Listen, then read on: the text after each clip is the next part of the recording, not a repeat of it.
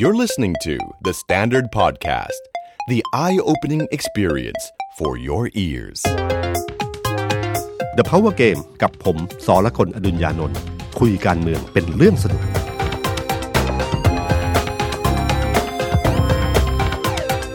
สวัสดีครับ ผมสอละคนอดุญญานนท์สวัสดีครับ ผมออฟพลวุฒิสงสกุล content creator การเมือง The Standard ครับ สวัสดีพี่ตุ้มแล้วก็สวัสดีคุณผู้ฟังนะครับ ครับ The Power Game ตอนนี้คงจะไม่พูดถึงเรื่องที่มันเกิดขึ้นที่พักพลังประชารัฐไม่ได้เลยนะครับพี่ตุ้มใช่ครับ ตอนมันที่เกิดอะไรขึ้นนะตอนที่เห็นชื่อเรื่องที่ที่เคนกับฝันที่เป็นโปรดิวเซอร์เขาตั้งชื่อมานะครับ ผมก็นึกถึงเสียงหนังภาพยนตร์ไทย เอาของกูคืนมา เสียงมาเลยนะครับ ก็ก็จริงๆอะเรื่องเกมในในพักพลังประชารัฐเนี่ยครั้งนี้เนี่ยมันเป็นเกมที่ ที่ที่ผมพูดเมื่อครั้งที่แล้วว่าเกมเนี้ยผมเชื่อว่าเล่นเร็วครับ แต่สิ่งที่ผมนึกไม่ถึงคือว่ามันจะเร็วขนาดนี้ เร็วเกินครับโอ้โห ประชุมสภาในส่วนเประชุมของพรกกู้เงินเนี่ยครับยังอยู่ในชั้นสวคือยังไม่ผ่านจากสวเลยคุณคุณอุตตมะยังขึ้นไปชี้แจงอยู่ในสภาที่ประชุมวุฒิสภาอยู่เลย ที่พักล่อคุณอุตตมะเรียบร้อย ก็คือประชุมสสเสร็จใช่ไหมครับ ประชุมครับพรกเงินกู้ในส่วนของสสนี่จบปั๊ครับบ วันรุ่งขึ้นเอาเลย เอาเลย คือการยื่นคือมีคนเอ่อคุณไพบูลย์นิติตะวันครับนะครับ ก็เป็นคนรวบรวมรายชื่อครับ18 สสครับเอ้ย18 กรรมการบริหารพัก ยื่นใบลาออก กรรมการบริหารพักมีอยู่ 34 ของพลังประชารัฐครับโดนยื่นออก 18 นี่ก็เกินกึ่งหนึ่งครับนะครับ ก็ทันมีผลทันทีทำให้กรรมการบริหารพักทั้งหมดที่เหลือ ซึ่งรวมหมายถึงหัวหน้าพักและเลขาธิการพักเนี่ยต้องหลุดจากตำแหน่งทันครับทีตอนนี้เป็นรักษาการ ครับแล้วเขาให้มีการเลือกกันใหม่ภายใน 45 วัน นับอืมจากวันที่กรรมการบริหารพัก18 คนเนี้ยยื่นหนังสือลาออกครับคือคือหลังจากเอ่อคือเรื่องการยื่นใบลาออกของกรรมการบริหารพักที่ให้เกินกึ่งหนึ่งคือ18คนเนี่ยเป็นเกมที่ทุกคนก็รู้กันอยู่ ว่าเขาจะเล่นเกมนี้อืมแต่ที่นึกไม่ถึงก็คือว่าจะเล่นเร็วขนาดนี้ และสามารถรวบรวมรายชื่อได้เยอะมากครับ การรวบรวมได้ชื่อได้เยอะมากเนี่ยนะครับ ก็ก็ ก็หลายคนก็สงสัยว่าเอ๊ะทำไมรายชื่อบางรายชื่อถึงอยู่อ่าอยู่ในนี้นะครับเช่นทั้งชื่อคุณธรรมนัฐพรหมเผ่าครับพี่ตุ้มใช่ครัมีบชื่ออยู่ในชุด 18 คนที่ครับยื่นหนังสือลาออกอืมแต่ดูจากท่าทีของเจ้าตัวแล้วเนี่ย ดูจะไม่ได้เห็นด้วยกับแนวทางนี้เท่าไหร่เลย คือเรื่องของเรื่องมันเป็นอย่างนี้ครับ คือการที่เหตุผลที่ในการเล่นเกมเร็วเนี่ยต้องต้องเร็ว เพราะว่า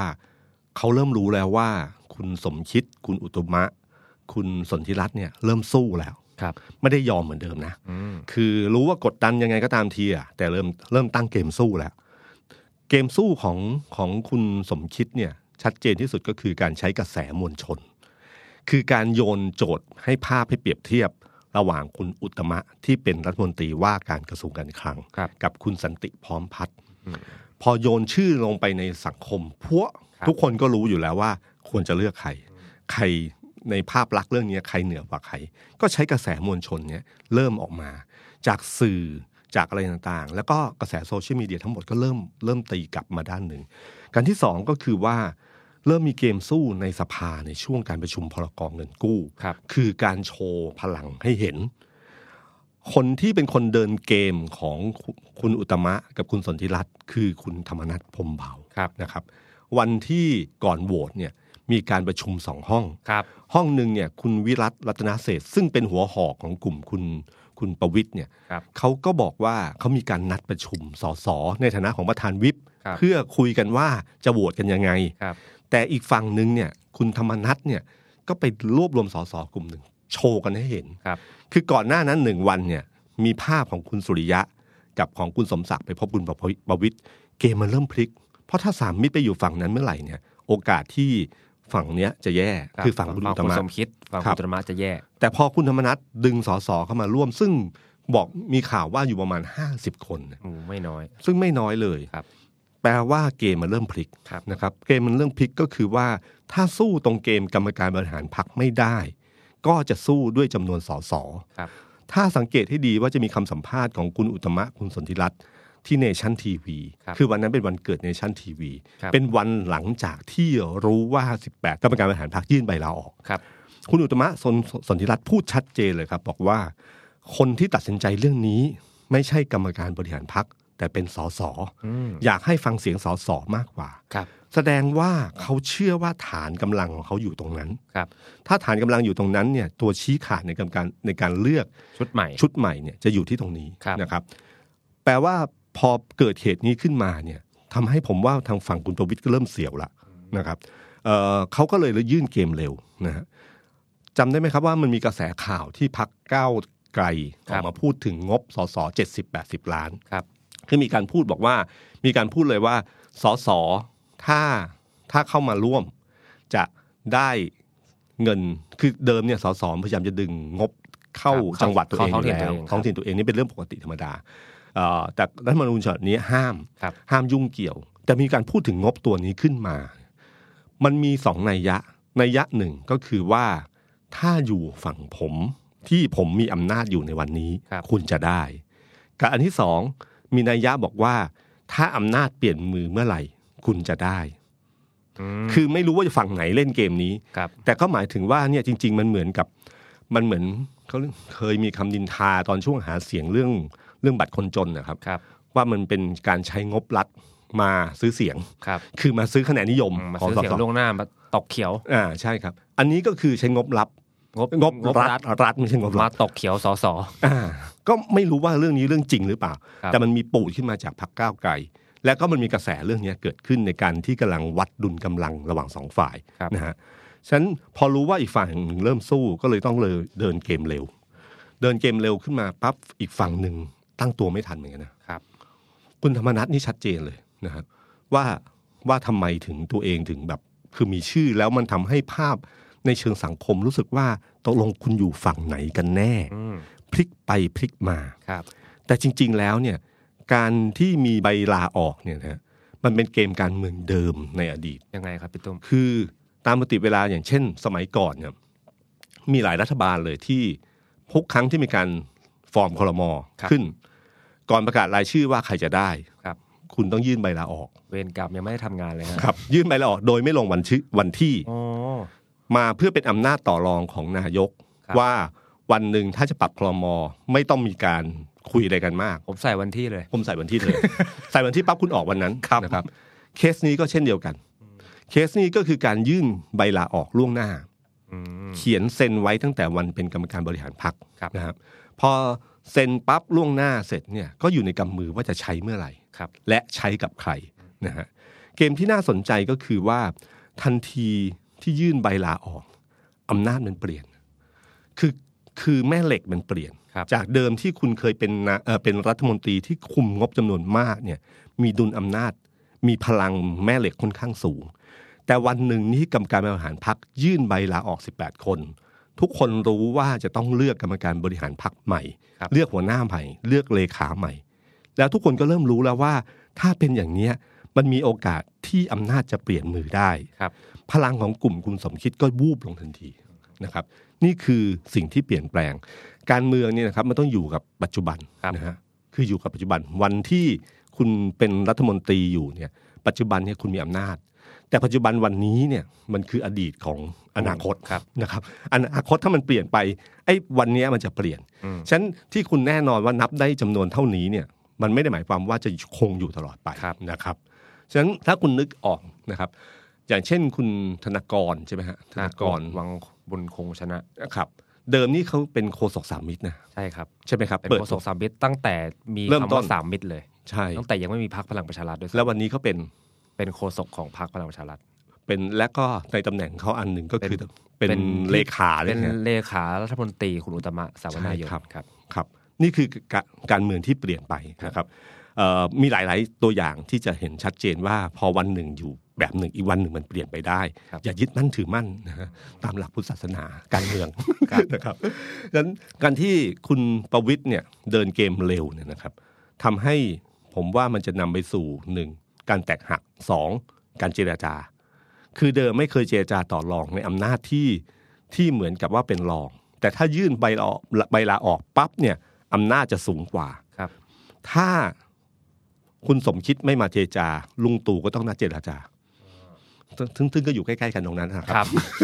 แต่มันต้องมีเกมกับสิ่งเหล่านี้เกิดขึ้นนะครับฉะนันเกมสู้ของฝั่งคุณสมคิดนะครับก็คือต้องพยายามยืดเวลาให้นานที่สุด ไม่ประชุมเร็วแน่นอนนะฮะโอ้สี่สิบห้าวันเอาให้เต็มแม็กเลย ผมกะว่าเต็มแม็กแน่นอนนะครับ คือยืดเวลานานที่สุด เพราะบางทีคนที่กำหนดเกมอาจจะไม่ใช่ภายในพักก็ได้อืมอาจจะเป็นกระแสภายนอกก็ได้ครับ ที่ยิ่งปูโหมเรื่องความขัดแย้งในพักมากขึ้นเท่าไหร่ เหมือนกับการแย่งชิงอำนาจกันครับในภาวะที่เกิดโควิดขึ้นมา เศรษฐกิจย่ำแย่ครับยังมาแย่งอำนาจอยู่ ครับ ถ้าภาพคำนี้แบบนี้เกิดขึ้นเรื่อยเมื่อไหร่กระแสข้างนอกเนี่ย มันจะถล่มเข้ามาที่พรรคพลังประชารัฐ เหมือนคำที่อาจารย์สมคิดให้สัมภาษณ์ที่ทำเนียบรัฐบาลครับว่าเสียดายอืมเสียดายน่าจะเอาพลังในพักแบบเนี้ยไปทำประโยชน์ให้ประเทศชาติน่าอืมประมาณนี้เลย คืออาจารย์สมคิดเป็นคนที่ตามติไม่ค่อยให้สัมภาษณ์ใช่สื่อครับเท่าไหร่ เวลาจะจะเดินหนีก็เดินหนีแล้วดื้อครับๆเวลาจะไม่สัมภาษณ์ก็บอกไม่สบาย ท่านไม่ค่อยแข็งแรง แต่เวลาจะสัมภาษณ์เนี่ยพูดเสียงดังมากนะคือรัฐมนตรีสมัยก่อนก็จะใช้โทรศัพท์ใช่ไหมฮะใช่ครับหน้าผูฟึบแต่ยุคโควิดนะฮะเขาไม่ใช้โทรศัพท์ครับพี่ตุ้มใช้อะไรเขาใช้โควิดเนี่ยแหละครับเอ้าทำไงอะเพราะว่าเวลาเขาประชุมครมเนี่ยพี่ตุ้มพอยุคโควิดเขาเปลี่ยนที่ประชุมครับ จากเดิมที่เป็นตึกบัญชาการหนึ่งถ้าอืมนึกไม่ออกก็ไม่เป็นไรฮะแต่เขาเปลี่ยนเปลี่ยนอืมเป็นตึกสันติเมตรีซึ่งต้องเดินเดินออกไป ครับมันรัฐมนตรีเนี่ยเขาจะเดินผ่านตรงเนี้ยสมัยก่อนเดินขึ้นตึกบัญชาการหนึ่งเนี่ย เราจะดักกันได้ แล้วก็เพราะถ้าไม่ไม่ตอบใช่ไหมเดินตามเลยฮะเราครับเราเตออยู่แล้ว แต่พอยุคโควิดครับพี่ตุ้มเดินตามไม่ได้ครับโควิดจะเป็นข้ออ้างให้ทีมรปภเนี่ยจัดการได้ทันทีเลยว่าห้ามเดินตาม อืมถ้าหยุดถ้าหยุดเนี่ยทั้งที่เวลาหยุดให้สัมภาษณ์ก็ไปมุงกันนะฮะครับ ก็ไม่รู้ทำไมจะเดินตามไม่ได้เหมือนกัน แต่นี่คือเหตุผลอืมในการใช้เป็นข้ออ้างในการที่ในการไม่ไม่ให้ไม่สัให้มสัมภาภาษษณ์ณ์ แต่ว่าวันนั้นคุณวันคุณสมนั้นคิดเนี่ยังไงยฮะอาจารย์สมคิดหยุดเพื่อที่จะตอบคำถามอืมหลังจากกรรมการบริหารพรรคสิบแปดคนลาออกครับเขาก็หยุดที่จะพูดเลยว่า เป็นเรื่องของพรรคเขาและท่านนายกไม่เกี่ยวกับพรรคอืมแต่เขาเสียดายพลังแบบนี้น่าจะเอาไปทำประโยชน์ให้ชาติมากกว่า อ่าครับ เป็นการที่แสดงแสดงแบบคือคือตั้งใจที่จะให้สัมภาษณ์เรื่องนี้โดยตรงครับและอีกประเด็นหนึ่งที่ผมว่าน่าสนใจก็คือว่า วันในวันประชุมสภาวันสุดท้ายนะครับที่คุณสมคิดขึ้นครับมีประโยคหนึ่งที่โดนตัดท่อนนี้ออกมาเลยอืมก็คือบอกว่าเบื่อเต็มทีแล้วครับอยากซึ่จะงมีคนรุ่นใหม่มาแทนอ่าซึ่งวันนั้นน่ะผมอ่านว่าอาจารย์สมคิดคิดทางถอยโอ้คือถ้าวันหนึ่งมีการเปลี่ยนแปลงอะไรเกิดขึ้นคำเนี้ยจะหยิบมาใช้ได้ครับก็คือเขาเบื่อเต็มทีแล้วการเมือง ถ้าเปลี่ยนแปลงเขาก็พร้อมจะออก คือมันเป็นทางถอยที่สวยงามครับแต่วันนั้นน่ะที่เขายืนให้สัมภาษณ์นะครับครับประเด็นที่ ประเด็นสุดท้ายที่เขาพูดกับนักข่าว คือหันมาถามนักข่าวว่า เบื่อไหม คือจริง ๆอะถ้าเราถ้าดูภาษาท่าทางก็คือนี่คือวิธีการโยนให้นักข่าวตอบว่าเบื่อ เบื่อความขัดแย้งแย้งในเบื่อพักเบื่อการแย่งชิงอำนาจ และไอ้สิ่งเหล่านั้นมันจะตอบกลับเข้ามา ที่จะเป็นกระแสมวลชน ที่บอกว่ากระแสสื่อกระแสมวลชนจะเกิดขึ้น ปรากฏนักข่าวไม่รับมุกครับพี่ตุ้มเพราะอาจารย์สมคิดถามว่าเบื่อไหมนักข่าวนักข่าวถามตอบ ท่านบ่นเบื่อสองรอบแล้วท่านจะลาออกไหมคะ คือคือเขาเขาเอาจากคำเก่าไงที่พูดมาตรงประโยคนั้นขึ้นมาเนี่ยที่ทำให้แบบอึ๊บอาจารย์สมคิดก็รีบหันกลับกลับไปอีกเลยบอกว่าไม่ใช่ผมถามคุณว่าเบื่อไหมครับนักข่าวเขาไม่ตอบก็ไปเรื่องอื่นต่อนะคครัรับบนี่คือวิธีการเล่นลูกที่จะโยนลูกเข้าไป แล้วก็เราจะเห็นว่ากระแสเนี่ยมันเริ่มขึ้นมา ซึ่งถ้าเทียบเคียงแล้วก็กระแสแบบนี้ไม่ใช่เรื่องแปลก เพราะว่าคนก็รู้สึกเยอะว่าในภาวะอย่างนี้ยังแย่งชิงอำนาจแบบเก่าๆอีกเลยอืมนี่คือแบบเก่ามากนะครับเป็นเกมการเมืองที่ เก่าและโบราณมากครับย้อนยุคย้อนสมัยไปถึงแบบแทบแบบผมไม่รู้สิบยี่สิบปีเลยนี่คือรูปแบบเก่าๆ เพราะว่ารัฐธรรมนูญฉบับนี้เปิดช่องตรงนี้ให้ครับนะครับพอสิ่งเหล่านี้ขึ้นมาฉะนั้นวิธีการคือฝั่งเนี้ยจะย้ำเรื่องนี้ตลอดนะครับเราสังเกตเห็นคุณสนธิรัตน์คุณอุตตมะให้สัมภาษณ์เนชั่นทีวีก็จะพูดถึงการเมืองใหม่การเมืองเก่าอืมจะพูดคำเนี้ยว่าจะทำการเมืองทำไมยังทำการเมืองแบบเก่าๆอยู่ครับน่าจะทำการเมืองใหม่ ๆ ขึ้นมาแล้วนะไอ้เนี่ยคือประโยคที่พูด เอ่อเพื่อทำให้คือเวลาเวลา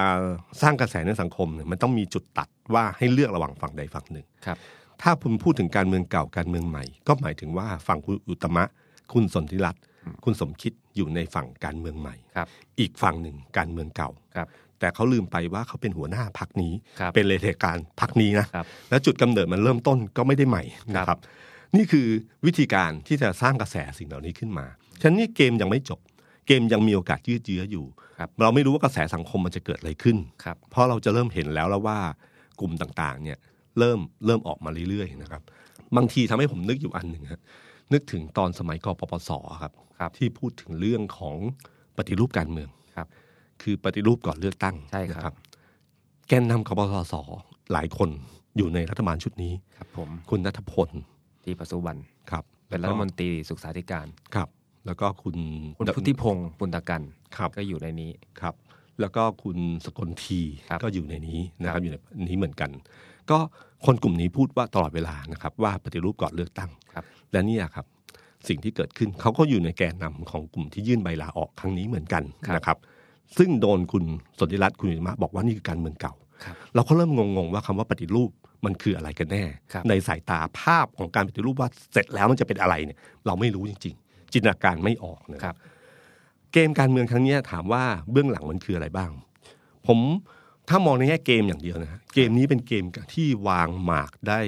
ได้ได้ซับซ้อนมาก ลึกล้ำมากครับ เกมนี้เริ่มต้นตั้งแต่วันที่ที่บอกคุณธรรมนัฐงงๆ เพราะว่าถูกบีบให้เขียนใบลาออกล่วงหน้าครับนะครับแล้วก็เก็บไว้อยู่ในกระเป๋าของคุณประวิตยครับนะฮะ เอ่อเกมเนี้ยถ้าเราย้อนอดีตไป ถ้าจำได้ว่าเกมที่จะบีบคุณอุตมะให้ลาออกเนี่คยรับตอนแรกอะบีบแค่คุณสนธิรัตน์ตั้งแต่ปลายปีคือเดือนประมาณเดือนธันวาธันวาคมครับครับ แล้วก็คุณสมเอ่อคุณประยุทธ์เนี่ยออกมาปรามครับออกมาปรามครั้งหนึ่ง เรื่องมันถึงหยุดไปครับพอถึงการประชุมพักในเดือนธันวาคมเนี่ย กระแสกลุ่นๆมันยังมีอยู่ ถ้าจำได้ภาพของคุณสุริยะที่นอนมา นะฮะครับคือป่วยแล้วก็ต้องนอนมาใช่ครับ เพื่อที่จะมายืนยันว่าอยู่ฝั่งคุณอุตตมะครับนะครับ หนุนคุณอุตตมะทำให้เสียงดุลเสียงตรงเนี้ยมันมีปัญหานะครับ คุณประวิตยไม่ได้เปรียบ แต่วันนั้นน่ะ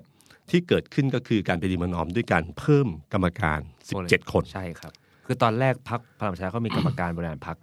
อยู่17คสินบเจ็ดคนครับ เกมเดือนธันวาคมเนี่ย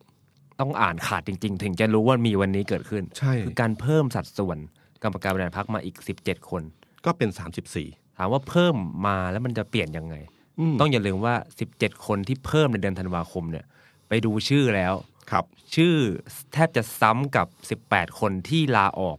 เมื่อสัปเมื่อต้นสัปดาห์ที่ผ่านมา ใช่ครับ ก็คือ 17 คนเนี่ยคือถ้าสมมติว่าเป็นกรรมการบริหารพักชุดเดิมครับเกมการยื่นใบลาออกคราวนี้จะไม่เกิดใช่ครับเพราะส่วนของกลุ่มของคุณสมคิดเนี่ยในกลุ่มแทบจะหมดเลยอ่าในเจ็พรดรคคนเดิม เพราะว่า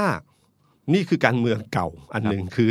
คือนักการเมืองโดยทั่วไปครับไม่มีใครอยากเป็นกรรมการบริหารพักครับเพราะทุกคนกลัวยุบพักครับพอยุบพักเมื่อไหร่ปั๊บกรรมการบริหารพักตัดสิทธิ์จะโดนตัดสิทธิ์ทันที 5 ปี 10 ปี แล้วแต่ตุลาการสารรัฐธรรมนูญนะครับฉะนันทุกคนพยายามพยายามส่งตัวแทนเข้าไปครับแต่ตัวเองอะชื่อตัวเองจะไม่อยู่นะฮะ สังเกตพักเพื่อไทยอะไรก็ตามทีพักที่โดนยุบบ่อยๆเนี่ยครับครับจะรู้เลยว่าไม่มีใคร แต่ก่อนทุกคนอยากเป็นกรรมการบริหารพรรครักคราวนี้ใครเสนอชื่อบอกมึงเกลียดกูเหรอนี่คือนี่คือคำในแวดวงการเมืองที่เขาล้อกันเล่นๆนะครับครับฉะนันคราวนี้การเพิ่ม 17 กรรมการบริหารพักขึ้นไป ซึ่งรายชื่อแต่ละคนเนี่ยคือบิ๊กเนมทั้งนั้นครับ ก็ตอนนั้นก็ทุกคนมองไม่ออกว่ามันมันคือใช่อะไรนะครับ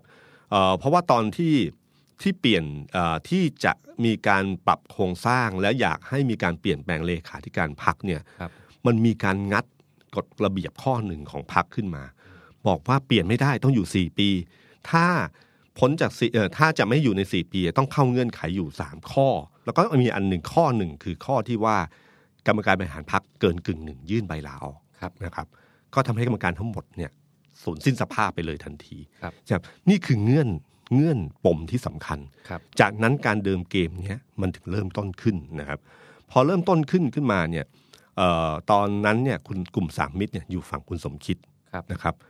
ถ้าเราดูจำนวนรายชื่อที่เราเห็นอยู่ในมือ คือถ้าคุณมีอยู่ 14 คนที่ยื่นใบลาออกอยู่แล้วล่วงหน้า คุณบวกกับ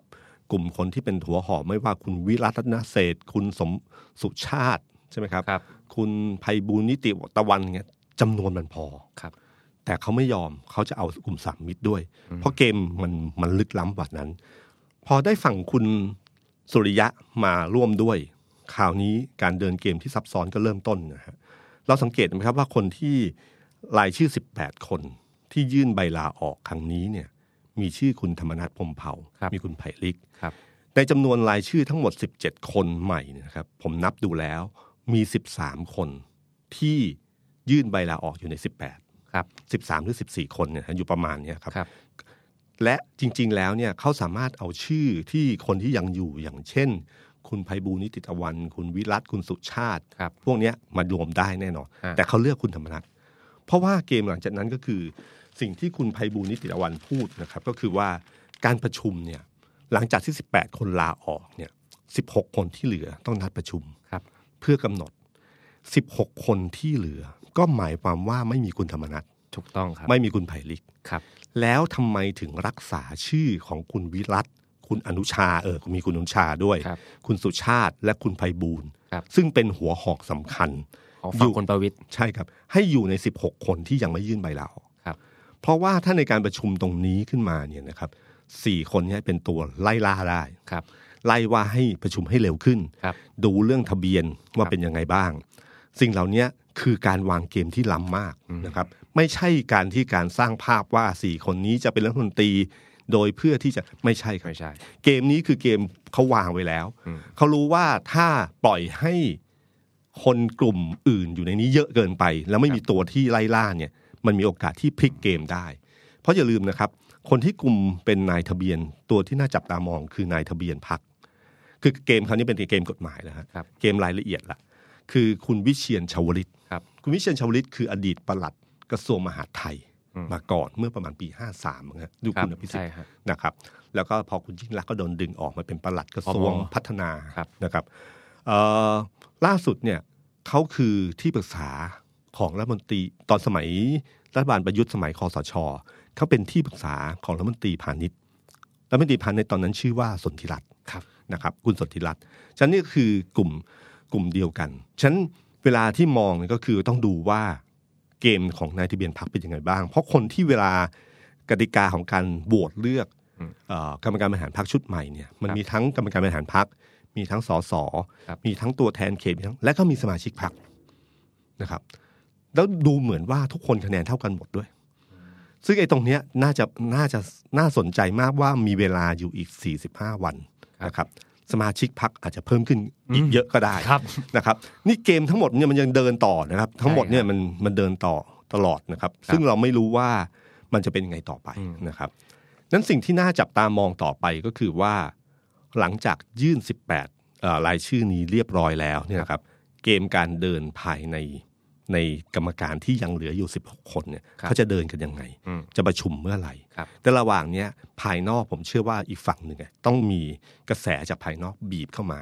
สู้ระหว่างภายในกับภายนอกแล้วครับเมื่อภายในสู้ไม่ได้ก็ต้องสู้ด้วยภายนอกครับนะครับ แล้วก็เมื่อวานที่คุณสมศักดิ์เทพโสุทินออกมาใช่ให้สัมภาษณ์ ร้านกินเส้นนะตรงข้ามปปชผมไปบ่อยครับครับไม่รู้ทำอะไรเขาต้องนัดตรงกันตรงนั้นเออครับร้านนี้ก็ปรากฏว่าคุณสมศักดิ์แถลงข่าวครับนะครับ คุณสมศักดิ์นี่นานๆออกทีนะครับแล้วแต่ละดอกนี่คือเขาออกแบบแบบนักการเมืองรุ่นเก่าเลยอะครับนะครับ ออกมาแบบขาดเหมือนกันอะคือ หักก็หักกันให้เห็นครับเหมือนกัน เมื่อวานก็คือหักคุณสมคิดให้เห็นเลยครับสามผมคิดไม่เคยเป็นไม่ใช่สามมิตรครับ ก็คือนักข่าวถามครับคือเขาไม่ได้พูดเองนะเหมือนเขาเตรียมแถลงเขาอยู่มาสี่ห้าข้อที่ใช้สำนวนว่าอะไรนะก้อนกรวดก้อนเหมือน ก้อนที่เจรนายใหม่เออเป็นเหมือนก้อนที่คัดมาจากก้อนหินทั้งหมดแล้วก็เหลือก้อนนี้ปุ๊บปั๊บตอนนี้ถึงเวลาที่จีเรไนจีเรไนแล้วให้เป็นแบบเพชรให้เป็นอัญมณีที่ครับล้ำค่าอะไรอย่างนี้นะครับ แล้วก็เป้าหมายคือเป็นพักอันดับหนึ่งมันถึงปรับโครงสร้างครับนะครับ แล้วก็มีนักข่าวพูดถึงคุณสมคิดขึ้นมา คุณสมศักดิ์ก็ย้อนด้วยคำพูดของคุณสมคิด ถ้าผมจำไม่ผิดน่าจะเป็นช่วงของพรบงบประมาณครับในนะคสรับภาครับในสภาที่คุณสมพิษอยู่ดีๆก็พูดเรื่องที่มีข่า คือมีฝ่ายค้านพูดถึงเรื่องสามมิตร แล้วก็ชื่อคุณสมคิดครับ คุณสมคิดเนี่ยขึ้นมาพูดเลยบอกว่าไม่ใช่เขาไม่เกี่ยวกับคุณสามมิตร ผมเป็นเพื่อนกับทุกพักเลยผมจำสำนวน แต่ผมจำได้มีประโยคนี้อยู่ ผมเชื่อว่าประโยคเนี้ยคาใจคุณสมศักดิ์มานาน คือเหมือนกับรู้สึกว่าลอยตัวไม่ไม่เกี่ยวข้องอืมซึ่งจริง ๆ อาจจะไม่ใช่จริง ๆ ก็ได้ อาจจะเป็นสามมิตรเดิมแต่มันเหมือนกับว่าโดนผนึกให้เป็นหนึ่งเดียวกันครับแต่คุณสมคิดเนี่ยพยายามจะลอยตัวออกครับ เหมือนลอยตัวครั้งล่าสุดก็คือลอยตัวบอกว่า ผมไม่เกี่ยวกับพัก ผมกับนายกรัฐมนตรีไม่เกี่ยวกับพักครับนะครับ คุณอุตตมะอะไรก็ให้กำลังใจเฉยๆที่เป็นลูกศิษย์แต่ผมไม่เกี่ยว ผมผมเหมือนนะท่านนายกนะครับอลอยคือไม่เกี่ยวข้องกับพักครับเนี่ยคือการตัดกันครั้งเนี้ยผมว่าแรงพอสมควรนะครับ แล้วก็ผมว่าการหักกัน ผมไม่รู้ว่าเกมการดึงสอสอต่อไปจากนี้ อย่างที่ผมบอกว่าพออำนาจมันเปลี่ยนการเกมนี้เกิดขึ้นเนี่ยสอสอ จะเทไปยังอยู่กลุ่มนั้นอยู่เหมือนกัน หรือเปล่า ทั้งหมดเนี่ยขึ้นอยู่กับสมมติฐานที่สำคัญที่สุดครับสมมติฐานทางการเมืองเรื่องนี้มีอยู่แค่สองอันครับอันที่หนึ่งเขาเชื่อว่าคุณประยุทธ์คุณสามปอนี่รู้กัน อ่าประยุทธ์คุณประวิทย์คุณอนุพงศ์รู้เขากันรู้กันนายกรู้มาตั้งแต่ต้นครับเป็นไม่มีอะไรไม่ได้ทะเลาะกัน ครับไม่ได้ทะเลาะกันไฟเขียวครับนะครับ พี่คุมมันมีศัพท์คำว่า พี่ป้อมคุมพัก ผมคุมประเทศ ผมคุมประเทศคุมคือคุมรัฐบาลครับ ส่วนคุณอนุพงศ์คุมมวลชนครับอ่าคือเขาเขาเขามองอยู่สามว่าวางไว้สามแบบนี้สามเหลี่ยมอำนาจอ่าเป็นแบบนี้สามเหลี่ยมนะครับครับ แต่ปรากฏว่าถ้าสามปอรู้กันจริงนะถ้าสามปอรู้กันจริงเนี่ยมันหมายความว่าอะไร สมมุตินะฮะอันนสมมติฐานหนึ่งนะครับรู้กันจริง ถ้ารู้กันมาหมายคืออะไร ความหมายคือต้องการเปลี่ยนทีมเศรษฐกิจครับ ถ้าปลดออก คุณประยุทธ์ก็รู้สึกว่าจะต้องรับผิดชอบด้วยอืมแล้วจะปลดมันก็กระไรอยู่ ก็บีบให้ลาออกเองครับหรือออกโดยปริยายด้วยวิธีแบบนี้ แบบพักพักบีบให้ลาออกครับไม่ใช่ผมครับนะครับเอ่อผมก็ไม่แน่หรืออีกอันหนึ่งสมมติฐานอันหนึงก็คือว่าเหตุผลที่ต้องทำแบบนี้ นอกเหนือจากเรื่องหาแพะในเรื่องเศรษฐกิจแล้วครับอีกอันหนึ่งก็คือการระแวงหรือเปล่าระแวงว่าคุณสมคิดเนี่ยเริ่มมีบทบาทมากขึ้นเรื่อยๆในพักหรือเปล่าอืมนะฮะ กลุ่มคุณสมคิดนี่เริ่มกลุ่มกลุ่มสภาพครับกลุ่มครับเงินกลุ่มอะไรต่างๆเนี่ยมันเป็นอันตรายกับตัวเองหรือเปล่าอืมนี่คือวิเคราะห์แบบเท่าเชื่อว่ารู้กัน เชื่อว่าสามปอเขารู้กันครับครับ ซึ่งมันจะทำให้ภาพลักษณ์ของคุณประยุทธ์เป็นอีกแบบหนึ่งอืมเออเริ่ม เวลาจะเวลาจะคบก็ต้องคิดหน่อยนะครับ มันจะไม่เหมือนเดิมเหมือนสมัยที่คุณยิ่งรู้สึกว่าคุณประยุทธ์เนี่ยเป็นคนแบบอ่าปากกับใจตรงกันครับท่าทีที่ออกมาก็คือสิ่งที่ตัวเองคิดครับ ซึ่งนักข่าวทุกคนก็จะรู้ครับว่าเวลาอ่านพลเอกประยุทธ์ไม่ยากไม่ยาก อ่านพลเอกประวิตยก็ไม่ยากนักนะครับครับ ภาษาท่าทางจะออกมา กับสมมุติคือสมมติฐานเนี้ยมันมีการปล่อยมา โดยเฉพาะจากฝั่งคุณประวิตยครับนะครับ ปล่อยเรื่องนี้ตลอดครับทุกคนก็พยายามบอกนักข่าวรู้ท่านรู้ท่านรู้อืมคือดึงคุณประยุทธ์มาอยู่ฝั่งนี้ครับพอรู้ว่าถ้าคุณประยุทธ์ไม่รู้กัน แล้วไปยืนอีกฝั่งหนึ่งเมื่อไหร่ดุลพลังแม่เหล็กดุลอำนาจเปลี่ยนครัทับนทีนะเขาเป็นนายกรัฐมนตรีนะครับครับ เก้าอี้กรรมการบริหารพักไม่สำคัญเท่ากับเก้าอี้รัฐมนตรีถูกต้องนะครับฉะนั้นนำมาสู่ถึงสมมติฐานที่สองครับว่าทั้งคู่ไม่รู้กัน อ้าวทะเลาะกันแล้ว แล้วมันเหมือนกับนอนเตียงเดียวกันแล้วฝันกันคนละดวง ดาวคนละดวง ฝันกันคนละทางครับคือคิดกันคนละแบบเลย นี่เป็นเกมที่บิ๊กป้อมเดินเกมเองนะฮะถามว่าทำไมถึงเดินเกมเอง ก็มีคนบอกว่าลองเขาคิดแบบแบบคนธรรมดาทั่วๆไปครับว่าถ้าเป็นพลเอกประวิตยจะรู้สึกยังไงกับวันนี้ จากวันเริ่มต้นที่เป็นพี่ที่น้องๆเคารพครับนะครับ เป็นพี่ใหญ่ที่คุมอะไรทั้งอ่าหมด พอคอสชเออพอยึดอำนาจเสร็จปั๊บก็มาช่วยดูแลให้ตลอดครับนะครับ ตัวเองโดนหนักมากทุกเรื่องนะครับ เป็นผู้ร้ายแต่น้องเป็นพระเอกครับนะครับคือคือความรู้สึกนี้เริ่มเปลี่ยน แล้วพอเลือกตั้งเสร็จ การเลือกตั้งครั้งนี้ ถามว่าคนเลือกเพราะอะไรบ้างหนึ่งพลเอกประยุทธ์แน่นอนครับนะครับ ภาคใต้กทมเนี่ยเห็นชัด แต่ภาคอื่นๆไม่แน่นะ มันมีกลไกบางอย่าง กระสุนดินดำอะไรต่างๆเนี่ยก็ที่ผมบอกว่าเอาของกูคืนมา เสียงเพลงนี้เริ่มมา คือใครเป็นคนจัดตั้งพรรคกันแน่ครับรรูปที่เห็นคือภาพของทีมสี่กุมารกับคุณสมคิดตั้งพรรคขึ้นมาครับ แต่เบื้องหลังทั้งหลาย มันเกิดขึ้นจากอะไรครับการใช้อะไรต่างๆ ที่อ่าดึงแต่ละกลุ่มเข้ามาร่วม คุณคิดดูว่ากลุ่มเพชรบูรณ์ กลุ่มกำแพงเพชรครับจะมาเพราะ ทีมคุณสมคิด เพราะคุณอุตมะไม่คุณสนมีธิรัตทางน์ฮะไม่มีทาง มันต้องมาจากอันอื่นแน่นอนครับใครทำสิ่งเหล่านี้ขึ้นมาครับเอ่อทำไมเอ่อการอืมเป็นพรรคที่น่าจะมีการใช้ทรัพยากรมากที่สุดมากที่สุดครับในเอ่อในจำนวนพรรคการเมืองทั้งหมดนะฮะแล้วก็น่าจะช่วง 10-20 ปี น่าจะเป็นพรรคที่เยอะที่สุดนะครับครับน่าจะติดอันดับหนึ่งครับนะครับฉะนั้นถ้าทำมาทุกอย่างแล้วเนี่ยพอถึงเวลาเนี่ย กลับมาเป็นอย่างนี้ ไม่ได้คุมทหาร ไม่ได้คุมตำรวจเหมือนเดิมอีก ดูน้ำภัยแล้งอยู่ดูน้ำและภัยแรงนะครับเอ่อแล้วก็ผมว่ามันมีระยะห่างตามอาจจะโควิดก็ได้ทำให้เกิดระยะห่างขึ้นครับอาจจะเจอกันน้อยลง อาจจะคุย อาจจะฟังกันน้อยลง เพราะคุณนึกถึงนะครับ เป็นธรรมชาติของคนเรา คนที่มีอำนาจวันที่พลเอกประประประยุทธ์ในวันแรกที่ยึดอำนาจ กับวันนี้ผมว่าความเชื่อมั่นในตัวเองต่างกันครับนะครับ การฟังพี่อาจจะน้อยลงอืมนะฮะอาจจะฟังคนอื่นมากขึ้นครับ ซึ่งคนมีอำนาจในทุกยุคทุกสมัยเป็นอย่างนี้ครับ คนรอบข้างรอบแรกเนี่ยคนคนกลุ่มหนึ่งผ่านไปสี่ห้าปี คนที่รอบเนี่ยอืมที่อยู่ใกล้เนี่ยจะเป็นถูต้งคนอีกกลุ่มหนึ่งคนเดินตามเปลี่ยนทุกปี ใช่ไหมครับอ่าผู้ผู้มีอำนาจผมเห็นมาค่อนข้างเยอะไม่ว่าตั้งแต่คุณทักษิณคุณอภิสิทธิ์คุณอะไรครับก็ตามทีทุกอย่างเปลี่ยนหมดนะครับครับ เพราะว่ามาพอถึงจุดหนึ่งมันจะมีจุดเปลี่ยนของอำนาจครับฉะนั้นมันมีความรู้สึกแน่นอน นะครับอันนี้คิดแบบมนุษย์ธรรมดาครับเขาก็วิเคราะห์กันว่ามันน่าจะมีความรู้สึกเหล่านี้ขึ้นมาครับฉะนั้นวิธีการที่จะทำให้ดุลอำนาจกลับขึ้นมา ก็คือคุณเป็นตัวแทนของพรรคในการที่เป็นนายกรัฐมนตรี ถ้าผมเป็นหัวหน้าพรรคดุลอำนาจจะเปลี่ยน การเป็นหัวหน้าพรรคเนี่ยโควต้ากระทรวงต่างๆ ที่คิดว่า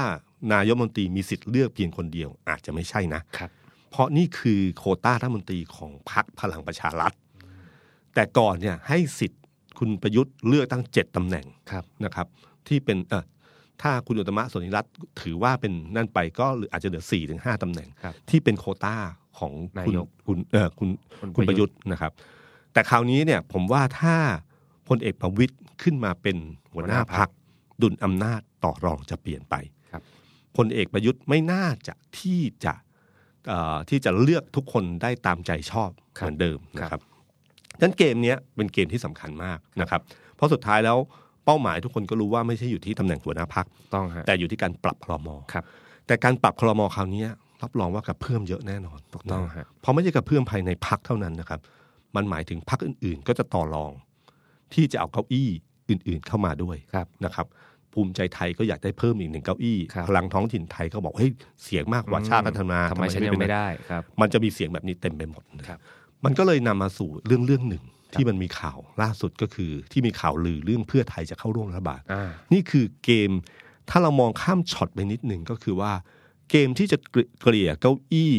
คมนาคม เกษตร พาณิชย์นะสาธารณสุขไม่เป็นไร ไม่ค่อยซีเรียสเท่าไหร่ครับสามอันเนี้ยกลับเข้ามาอยู่ในการเจรจาต่อรองใหม่ บางทีมันคือการปรับคลมอครั้งใหญ่เลยครับนะครับ คือเปลี่ยนขั้วเพื่อไทยภูมิใจเอ่อภูมิเอ่อ ภูมิใจไทยกับประชาธิปัตย์หลุดออกไป ดึงเพื่อไทยรวมพักใหญ่สองพักได้เลยอืมแล้วก็มีการโชว์บารมีอันหนึ่งที่ให้รู้ว่าเราติดต่อได้นะครับด้วยการพินิจคุณพินิจจันทรสุรินทร์ใช่ไหมครับ ไม่ลงเลือกตั้งอืมนะนี่ก็โชว์โชว์โชว์อำนาจคุณพินิจที่คือปูพื้นคือเป็นเป็นสสของฝั่งพรรคเพื่อไทยครับลำปางลำปางไม่ลงสมัครไม่ลงสมัคร แล้วก็เป็นข่าวลือมหาศาลว่าจะเทคะแนน ไปให้พลังประชารัฐด้วยซ้ครับำนะครับ ก็ก็โชว์พลังของของอันหนึ่งนะครับ ของของกลุ่มก้อนอันหนึ่งอยู่เหมือนกันว่า มีบางคนซึ่งหลายคนบอกว่าอาจจะเป็นมีคนบอกว่าคนที่ต่อไม่ใช่คุณธรรมนัฐนะเป็นคุณสมศักดิ์อะไรอย่างเงี้ยนะครับฉะนั้นนั่นเป็นที่มาของที่หัวหน้าพักเพื่อไทยถึงต้องออกมาแถลงการณ์ครับยืนยันว่าไม่เข้าร่วมอืมใช้ศัพท์แบบอะไรก็ตามทีแต่สรุปว่าคือไม่เข้าร่วมใครที่เป็นอ้างว่าเป็นตัวแทนไม่มีอำนาจตราบใดที่เป็นผมเป็นหัวหน้าพักไม่มีทางครับนะครับ นี่คืออำนาจของหัวหน้าพักครับนะครับ นี่คืออำนาจของหัวหน้าพักสะท้อนกลับไปที่ว่าทำไมถึงต้องยึดตำแหน่งหัวหน้าพักพลังประชารัฐนะครับ เกมเนี้ยครับที่เราสังเกตเห็นอันหนึงภาษาท่าทางว่าสมมติฐานที่สองเนี่ยเป็นไปได้ไหมที่ทั้งคู่ไม่รู้กันอืมก็คือว่าเวลาถามลุงป้อมว่าถึงลุงตู่ว่าได้คุยกันไหมไม่รู้ไม่รู้ แล้วก็ไม่ตอบไม่ตอบนิ่งๆไป ถามคุณประยุทธ์ว่าได้คุยกับคุณประวิตยไหมขอบคุณครับ สวัสดีครับด้วยนี้ด้วยครับ นี่คือภาษาท่าทางที่เวลาพูดถึง แล้วก็ท่าทีหน้าตาเราจะเห็นชัดครับว่าว่าเป็นยังไงนะครับ อีกอันหนึ่งที่ผมเห็นก็คือสัญญาณอันภาพอันหนึ่งก็คือว่า วันที่แถลงข่าวของคุณประยุทธ์เนี่ยครับครับมีการอยู่ดีๆมีการหยิบหนังสือของดรสุวิทย์เมสินทรีย์ขึ้นมา หนังสือเล่มนั้นชื่อว่าโรคเปลี่ยนคนปรับจากกับดักสู่ความยั่งยืนครับพยายามพูดแนะนำให้อ่าน คุณสวิทย์เนี่ยอุตส่าห์แบบ ใช้เวลาแบบช่วงกลางคืนเนี่ยเขียนหนังสือเล่มนี้ขึ้นมาอย่าลืมนะครับ นี่อยู่ในระหว่างความขัดแย้งอยู่สองกลุ่มครับ หยิบหนังสือขึ้นเล่มนี้ขึ้นมา ซึ่งคือเป็นฝั่งของคุณสมคิดคุณสมคิด แล้วชื่อหนังสือโลกเปลี่ยนคนปรับ จากกับดักสู่ความยั่งยืนครับ ไม่ธรรมดานะครับครับมันมีความหมายทางการเมืองอยู่ แต่บังเอิญสื่อไม่ค่อยหยิบประเด็นนี้มาเล่นอืมตอนแรกผมก็นึกว่าพูดเฉยๆพอผมเห็นรูปอ้าวชูหนังสือด้วย มันเหมือนกับอย่าลืมนะครับว่าเกมของคุณสมคิดพูดถึงการเมืองใหม่ การเมืองเก่าครับ อันนี้พูดถึงหนังสือโลกเปลี่ยนคนปรับจากกับดักสู่ความยั่งยืนครับ ผมว่าเรื่องนี้น่าสนใจนะครับเอ่อแล้วก็พอถ้าย้อนกลับไปดูคำสัมภาษณ์ของคุณประวิตยก่อนที่เขาเดินเกมหักครั้งนี้เนี่ยครับ แม้ว่าตอนสุดท้ายเนี่ยเขาจะพูดกับไทยรัฐนะครับว่า ผมประยุทธ์อนุพงศ์ไม่มีทางแตกกันหรอกครับ เพราะอยู่ด้วยกันตั้งแต่เด็กนอนบ้านเดียวกันครับกินอยู่ด้วยกันทำงานร่วมมือกันมาตลอดนะครับ แล้วก็บอกว่าเขายังไงก็อยู่ร่วมกันแน่นอนนะครับ แล้วก็ทำให้มีการตีความว่าสามคนเนี้ยถึงยังไงก็อยู่ด้วยกัน ไม่มีความสัมพันธ์แตกหักมีการพูดเรื่องนี้เยอะเลยครับอ่าแต่ผมก็บอกว่าเอ๊ะในประวัติศาสตร์การเมืองเนี่ยนะครับมันมันหลายครั้งหลายหนมากเลยนะครับ ไม่ว่าจะเป็นป่าบเปรมกับพลเอกอาทิตย์ครับไม่ว่าจะเป็นโอ้เยอะแยะเลยครับ คุณทักษิณกับคุณสมคิด คุณทักษิณกับคุณเนวินครับมันมีภาพเหล่านี้เยอะเลยว่าความสัมพันธ์ในอดีตเนี่ยมันคืออดีตนะอืมปัจจุบันวันนี้คือครัอบดีตของอนาคตนะฮะก็คือมันไม่มีทางที่คงตนอยู่ต่อไป แล้วก็เห็นพาดหัวข่าวหนังสือพิมพ์หลายฉบับเมื่อหลายวันก่อนที่พี่ฆ่าน้องน้องฆ่าพี่อะไรเงี้ยมันจะมีข่าวอย่างนี้ตลอดเวลานะครับ มันมันก็เลยไม่แน่ใจว่าไอ้สิ่งเหล่านั้นมันคืออดีตหรือเปล่าครับหรือว่ามันเป็นปัจจุบัน อันนี้ก็คือ question mark ที่ตั้งคำถามอยู่นะครับเอ่อการเมืองครั้งเนี้ยมันก็พูดอย่างที่ผมบอกอะครับว่าทางคุณสนธิรัตน์คุณอุตตมะพยายามพูดถึงการเมืองใหม่เก่าครับแต่บางทีอะเขาลืมไปว่าจุดเริ่มต้นของพรรคนี้มาแบบไหนครับ จุดเริ่มต้นของพรรคการเมืองของพรรคพลังประชาพลังประชารัฐเนี่ยนะครับ หลายคนเทียบเคียงกับสามัคคีธรรมในอดีตใช่ฮะสามัคคีธรรมคือพรรคการเมืองที่เกิดขึ้น หลังการรัฐประหารของคุณสุจินดาครับนะครับแล้วก็มีการเลือกตั้งครับแล้วก็ตั้งพรรคสามัคคีธรรมขึ้นมาครับแล้วก็ดึงสสเก่าๆเข้ามารวมตัวกันครับนะครับ แต่นี่มีวิวัฒนาการนิดหนึ่งเป็นการผสมผสานระหว่างพรรคการเมืองของพรรคสามัคคีธรรม บวกกับพรรคการเมืองเก่าพรรคหนึ่งซึ่งมีวิธีการคือใช้วิธีการภาพลักษณ์ของหัวหน้าพรรคค่อนข้างดีครับส่วนเลขาธิการพรรคทำอะไรก็ได้ตราบใดที่หัวหน้าไม่รู้ถือว่าไม่ได้ทำนะครับ มันก็มีวิธีการอย่างเงี้ยคือเล่นไพ่สองทางอยู่ตลอดเวลาฉะนั้นอันเนี้ยจุดเริ่มต้นอันนี้ก็คือว่าคนที่เข้ามารวมเป็นสสที่ทุกคนหลายคนตั้งคำถามแต่วันแรกเลยว่าเฮ้ยนี่หรือคือการปฏิรูปการเมืองครับ นี่หรือในช่วงเวลา4ี่หปีที่ยึดอำนาจมาเนี่ยจะทำมาเป็นแบบนี้เหรอครับเพราะกลุ่มคนที่เข้ามาเราเห็นตั้งแต่เริ่มต้นครับผมว่าเป็นยังไงนะครับครับแม้ว่าแต่งหน้าด้วยคุณอุตตมะคุณสนธิรัตน์ ด้วยเพื่อที่จะให้เหตุผลบอกว่านี่ไม่ใช่การสืบทอดทอดอำนาจ อ่า ไม่ใช่พักทหารนะ ครับ เป็นพักการเมืองอีกพักหนึ่งขึ้นมา เพราะดูชื่อหัวหน้าพักเลขาธิการพักสิอ่า นะครับ แต่สุดท้ายแล้วเนี่ยทุกคนก็เห็นอยู่แล้วครับว่ามันเป็นยังไงเอ่อไม่ว่าจะเป็นเรื่องกฎกติกาของรัฐธรรมนูญที่เอื้ออำนวยมีสว250 อะไรต่างๆ เหล่านี้ครับ ครับนี่คือสิ่งที่ที่เห็นชัดว่าการก่อรูปของพรรคการเมืองนี้มาเป็นยังไง ครับ ก่อรูปมาเป็นอย่างนั้น แล้วยังคิดว่าอยากจะทำให้มันเป็นการเมืองใหม่ในจินตนาการอย่างนั้นเหรอนะครับ ผมนึกถึงคำพูดของผู้ใหญ่คนหนึ่งบอกว่า เวลาเราปลูกอะไรก็ได้อย่างนั้นครับปลูกมะพร้าวก็ต้องได้มะพร้าว คุณจะปลูกมะพร้าวแล้วจะได้เป็นส้มมันเป็นไปไม่ได้ครับ ถ้าเราทำเอ่อถ้าเป็นพืชสวนก็บอกว่า ถ้าเราใช้ปุ๋ยเคมียาฆ่ามาแมลงใช้สารเร่งทุกอย่างแล้วสุดท้ายบอกว่า อยากได้ผลไม้อินทรีย์ปลอดภัยสำหรับผู้บริโภคปลอดสารพิษ มันไม่น่าจะเป็นไปได้นะครับหรือถ้าเราคิดว่าเรากวาดต้อน พวกเสือสิงโตจระเข้งูเหลือมเข้ามา แล้วสุดท้ายแล้วบอกว่า เอ้ย ให้กินใบไผ่นะอย่ากินเนื้อสัตว์นะครับ แล้วก็ทำตัวน่ารักกลิ้งตัวเหมือนหลินฮุ่ยขึ้นมาอย่างเงี้ยครับมันจะเป็นไปได้ยังไงนะครับ หรือถ้าพูดแบบภาษาธุรกิจบอกว่า